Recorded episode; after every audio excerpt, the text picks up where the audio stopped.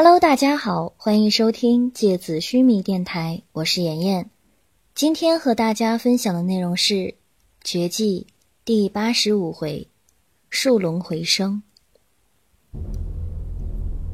鬼山逢魂和鬼山连泉沿着岛屿缓慢的前行，他们一路上都在尽力感应着沿路魂力的强弱变化。走到一个小谷状的缺口裂缝面前时，鬼山逢魂停下了脚步。这里的魂力涌动特别强烈，有可能是一个入口，或许能够通往西流尔的心脏。鬼山逢魂说着，准备朝洞内走去。连泉伸出手拉住鬼山逢魂的衣摆，有点谨慎地说：“哥哥。”等我先试着用回声锁链刺进崖壁深处感应一下吧。贸然闯入，我怕会有危险。毕竟我们对这座岛屿上究竟有什么，并不是太清楚啊。如果像你说的，这座岛屿如此重要，需要希留尔牺牲肉身来守护的话，我想很有可能这个岛屿上存在的守护防线不止希留尔一个。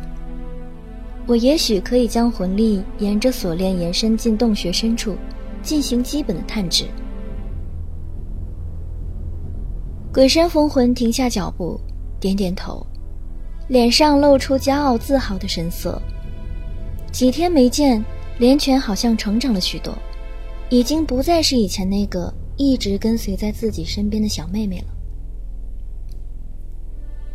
特雷雅望着天边翻涌的黑云。眼睛里是浑浊的白光。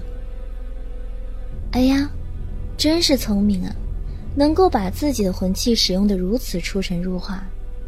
虽然无法做到像我这样大面积魂力感知的程度，但是借由魂器的无限延展，将自己的魂力感知范围和强度成倍扩大，从而令他自己的魂力捕捉能力得到脱胎换骨的飞跃啊！呵呵，我似乎有点小看你了。特雷雅仿佛一个梦游者般喃喃自语，再搭配上她瞳孔里那种翻涌的白色，看起来仿佛被摄去魂魄的傀儡。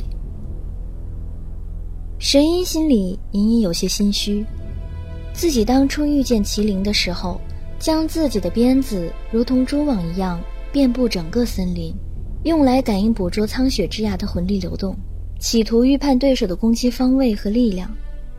但是特雷雅又是怎么会知道的呢？神音冷冷的小声问道：“你在说谁呢？你急什么？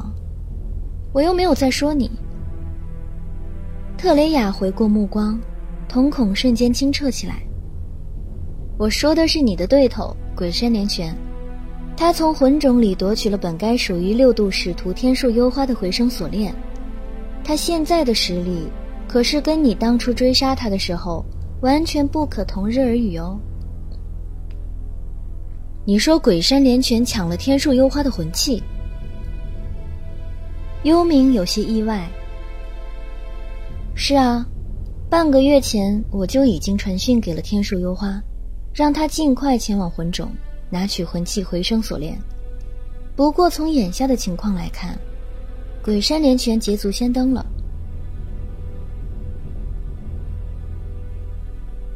特雷雅悠悠的说着，目光里带着一些不甘。所有魂器的信息不都是由你发布的吗？所以，是你把夺取回声锁链的信息也给了鬼山连泉？神音接过特雷雅的话，不动声色的反问道。你别自作聪明了，想朝我泼脏水，你还嫩了点儿。特雷雅冷笑着，鬼山连泉所获取的信息，应该是由另外的人泄露给他的，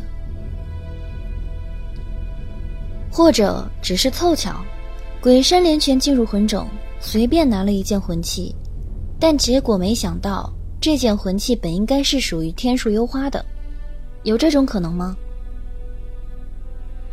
幽冥问：“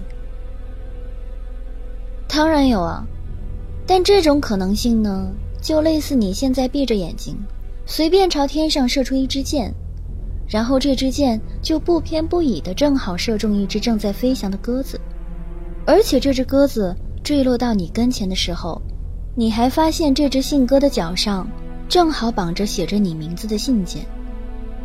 这种可能不是没有，但是小到可以忽略不计。特雷雅似笑非笑的说着，幽冥被他呛得闷哼一声。为什么？神医有点不明白。魂种里的魂器成千上万，哪一件魂器属于哪一个使徒，本就是知晓权限极高的秘密。怎么可能碰巧拿到本该属于别人的魂器？而且，魂种类的魂器并不是一个静态的存续状态，而是动态变化过程。一件魂器什么时候诞生，什么时候消失，什么时候转移变化坐标位置，是极少数人知道的秘密。如果不是有人给予了精准的魂器坐标和时间区间，想要靠地毯式搜索寻找到某件具体的魂器，就等于在从天而降的大雪里，在雪花落地融化之前，在天空里找到一颗指定的雪花一样困难。如果是这样的话，除了你，就更不应该有人能获取这些信息。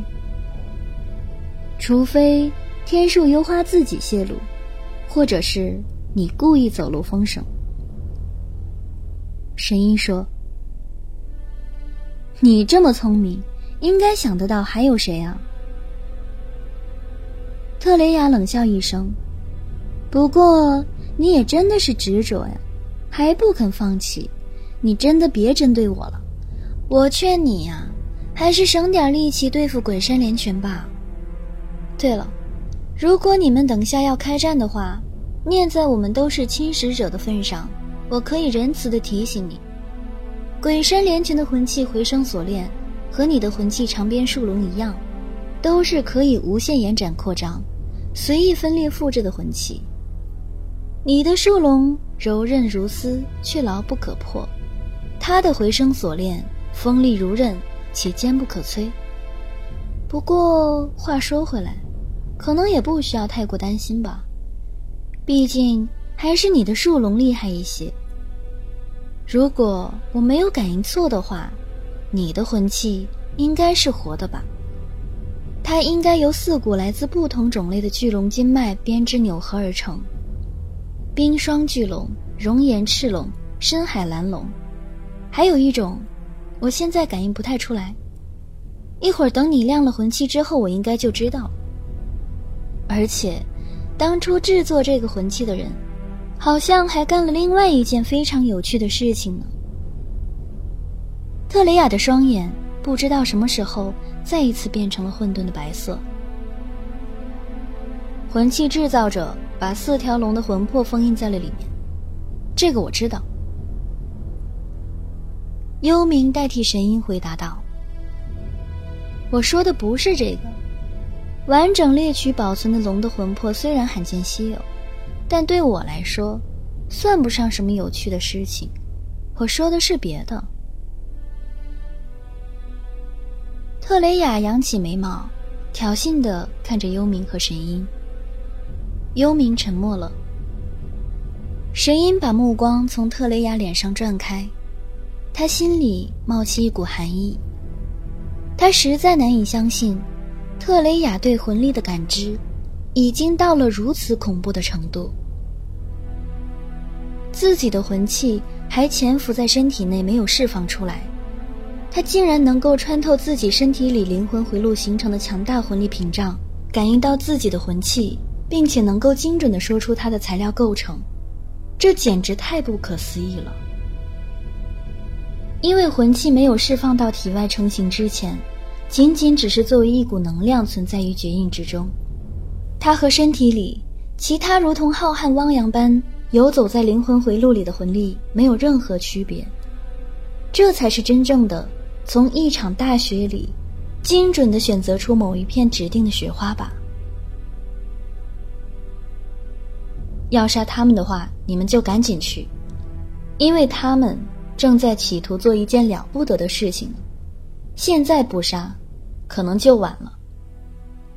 特雷雅的表情突然严肃起来，浓厚的杀意涌起在她姣好的面容上，仿佛寒霜覆盖上娇嫩的花瓣。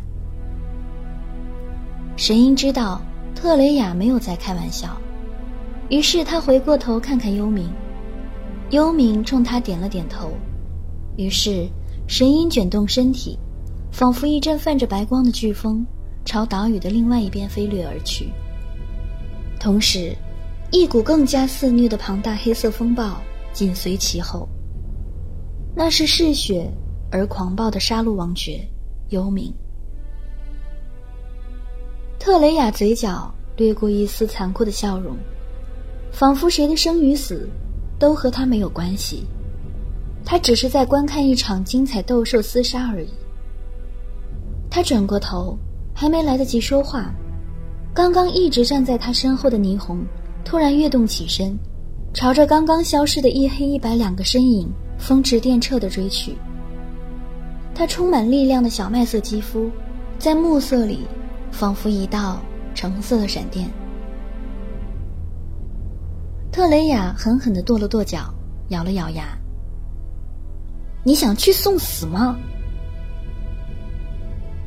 特雷雅暗骂一声。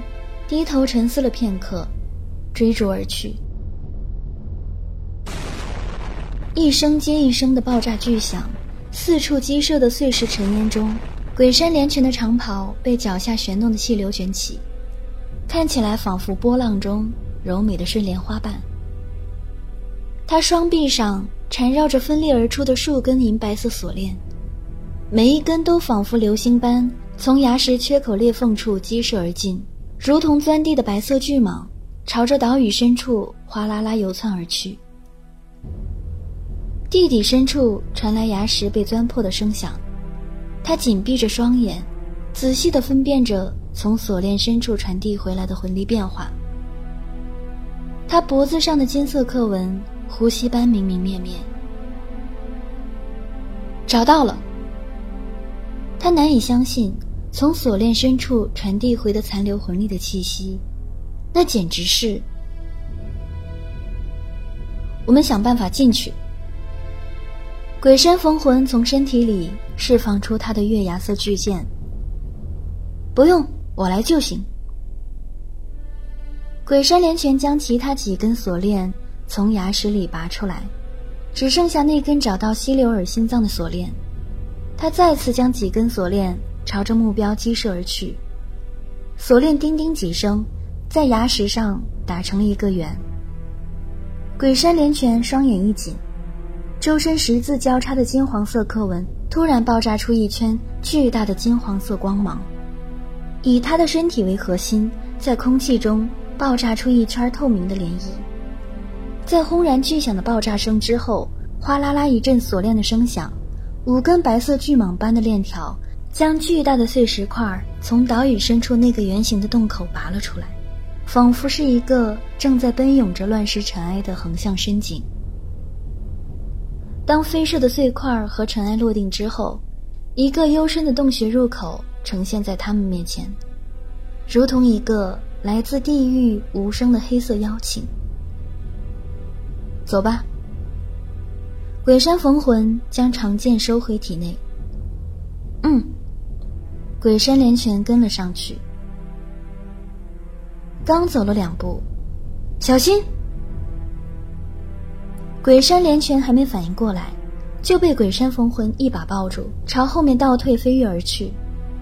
而他刚刚站立脚下的地面，突然爆炸耸立出一大簇锋利的黑色冰晶，无数枚仿佛倒刺般的黑色冰晶簇拥在那个黑色的洞口，看起来。如同一个森然的巨大昆虫张开的口气，鬼山逢魂心里一寒，这些黑色的冰晶太过熟悉，那简直就是他独一无二的标志——杀戮王爵，幽冥。连拳！鬼山逢魂大吼一声，连泉心有灵犀的将魂印一震，巨大的白色光芒从他耳垂下方的绝印里呼啸而出，密密麻麻的白色羽毛仿佛御风则长的精灵一样，迅速膨胀扩大。几秒钟的时间内，鬼山逢魂和鬼山连泉就站在了高高的暗翅后背上。小山般巨大的暗翅震动起双翼，从地面拔地而起，朝天空飞升。鬼山逢魂手拿月牙似的长剑，御风而立，铠甲铮然，披风翻飞。在他高大威武的身躯背后，美艳而冷漠的鬼山连泉翩然在旁。他手中的银白色锁链，仿佛是游动在空气里的两条白蛇一般灵动，在空气里。来回穿梭，哔哔作响。而在他们对面，是两束游动的光芒，一黑一白，仿佛卷动着的鬼魂一样，坠落在山崖顶上。光芒被风瞬间吹散，面容诡谲而英俊的幽冥，以及巧笑嫣然的神音，仿佛一对完美的情侣一般，在山崖顶端迎风而立。他们的眼中。闪烁着杀戮之光。好了，今天的节目到这里就要结束了，大家晚安。